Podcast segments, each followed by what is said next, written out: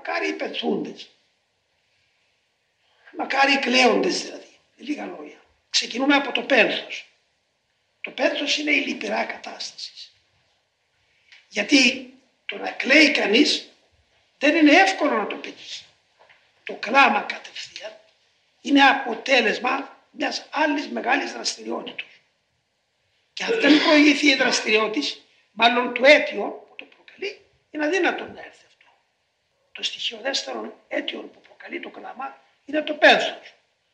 Το να γινόμεθα λοιπόν πενθούντες είναι στο χέρι μας. Ότι αν κλαίμε για τον Θεό, τότε πραγματικά θα παρηγορηθούμε. Πώς να γίνουμε πενθούντες τώρα; Γινόμεθα πενθούντες πρώτα εάν πιάσουμε τη βάση. Ποια είναι η βάση. Η βάση είναι η εξής. Ξέραμε ότι από την Αποκάλυψη, τη Μωσαϊκή Αποκάλυψη, ότι ο Θεός όταν κατασκεύασε τον άνθρωπο τον έκανε κατ' εικόνα και ομοίωση του. Τον έπλασε ιδιοχείρος, όχι προστακτικά. Κατά ένα θεοπρεπή τρόπο που είναι ασύλληπτος για μας. Ξέρουμε ότι τα υπόλοιπα κτίσματα τα έκαμε προστακτικά ο λόγος του Θεού. Είπε και γεννήθησαν ενετήλατο και εκτίσησαν.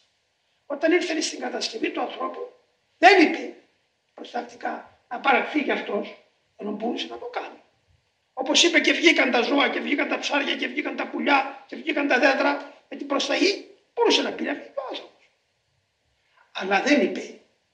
Το κατασκεύασε ιδιαίτερο με προσωπική επέμβαση.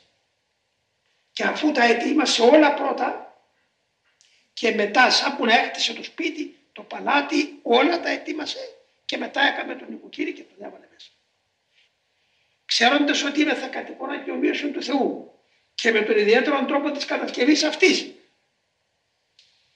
Και μετά έρχεται η δεύτερη αποκάλυψη της Καινής Διαθήκης και λέει το σου τον αγάπησε ο Θεός τον κόσμο ώστε τον μονογενή αυτού έδωσε. Ώστε λοιπόν έχουμε τέτοια αξία και από αυτή την αξία της καταγωγής βρισκόμεθα τώρα στην ελεηνότητα του πόνου, του τρόμου, της φρίκης, της αγωνίας, του κινδύνου. Παναγία μου, πού καταντήσαμε. Χειρότερη και από τα έντομα ακόμα. Τέτοιο φόβο που έχουμε, τέτοιους κινδύνους που συναντούμε. Αυτό είναι το κάτι που ομοίωση. Αυτό είναι που αγάπησε το σου τον ο Θεός, ούτως ώστε ευθυσίασε και τον Υιό Του. Δηλαδή η κατάσταση που βρισκόμεθα σήμερα είναι αυτή η αθλία και ταλέπορη. Και έτσι πραγματικά δημιουργούμε ένα πένθος. Αυτός λοιπόν ο Θεός, ο οποίος με τόση καλοσύνη μας έπλασε και με τόση περισσότερη καλοσύνη μας ανέπλασε για τις κενώσεώς του και του σταυρού του. Τούτου Θεού λοιπόν είμαι θα παραβάτε τον εντρών όλη την ώρα της ζωής μας. Τον αρνούμεθα, τον προσβάλλουμε.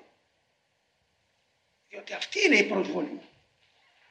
Ο αγαπώ με λέει εκείνος εστίνω ότι όντας εντοράς μου. Ο μη αγαπώ με ούτε ρητούς λόγους. Άρα εμείς αυτόν τον Θεό που είναι η απόλυτος και η ως Παναγάπη. Αυτή την ώρα τον προσβάλλουμε πρακτικά με τις πράξεις μας και τα νοήματά μας. Δεν αξίζει λοιπόν να λυπηθούμε. Να η αφορμή του πένθους. Αρχίσουμε από εδώ να πενθούμε.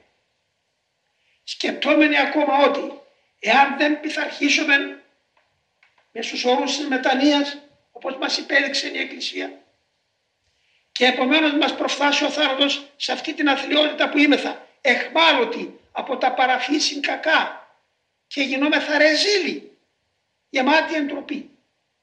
Εάν δεν προλάβουμε να διορθώσουμε με ειλικρινή μετάνοια την θέση μας και πεθάναμε έτσι όπως είμαι θα εμπαθείς και αμαρτωλοί, πάμε στην κόλαση. Χανόμαστε, δεν θα βρούμε τον Θεό. Θα πάμε με τους δαίμονες. Μα όταν τα συνειδητοποιήσει κανείς αυτά, είναι δυνατόν όσο πεπορωμένος και να είναι να μην λυπηθεί όταν βλέπει μπροστά του προφανώς τη σύγκριση ότι αυτή την ώρα αισθάνομαι ότι είμαι αμαρτωλός. Κινούνται μέσα μου τα πάθη. Είναι πρακτική μορφή της ειδικής μου ενοχής και ευθύνης. Όταν τα μετρώ αυτά πρακτικά καθημερινά και τα ψηλαφώ, είναι δυνατόν να μην πονέσω, να μην περθήσω. Γι' αυτό είναι ο τρόπος που δημιουργούμε το πένθος.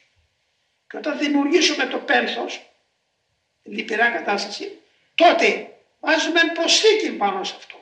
Γυρίζουμε και λέμε σε αυτόν τον Θεό, τον οποίο βρήσαμε και αρνηθήκαμε, παραβαίνοντας τις εντολές του.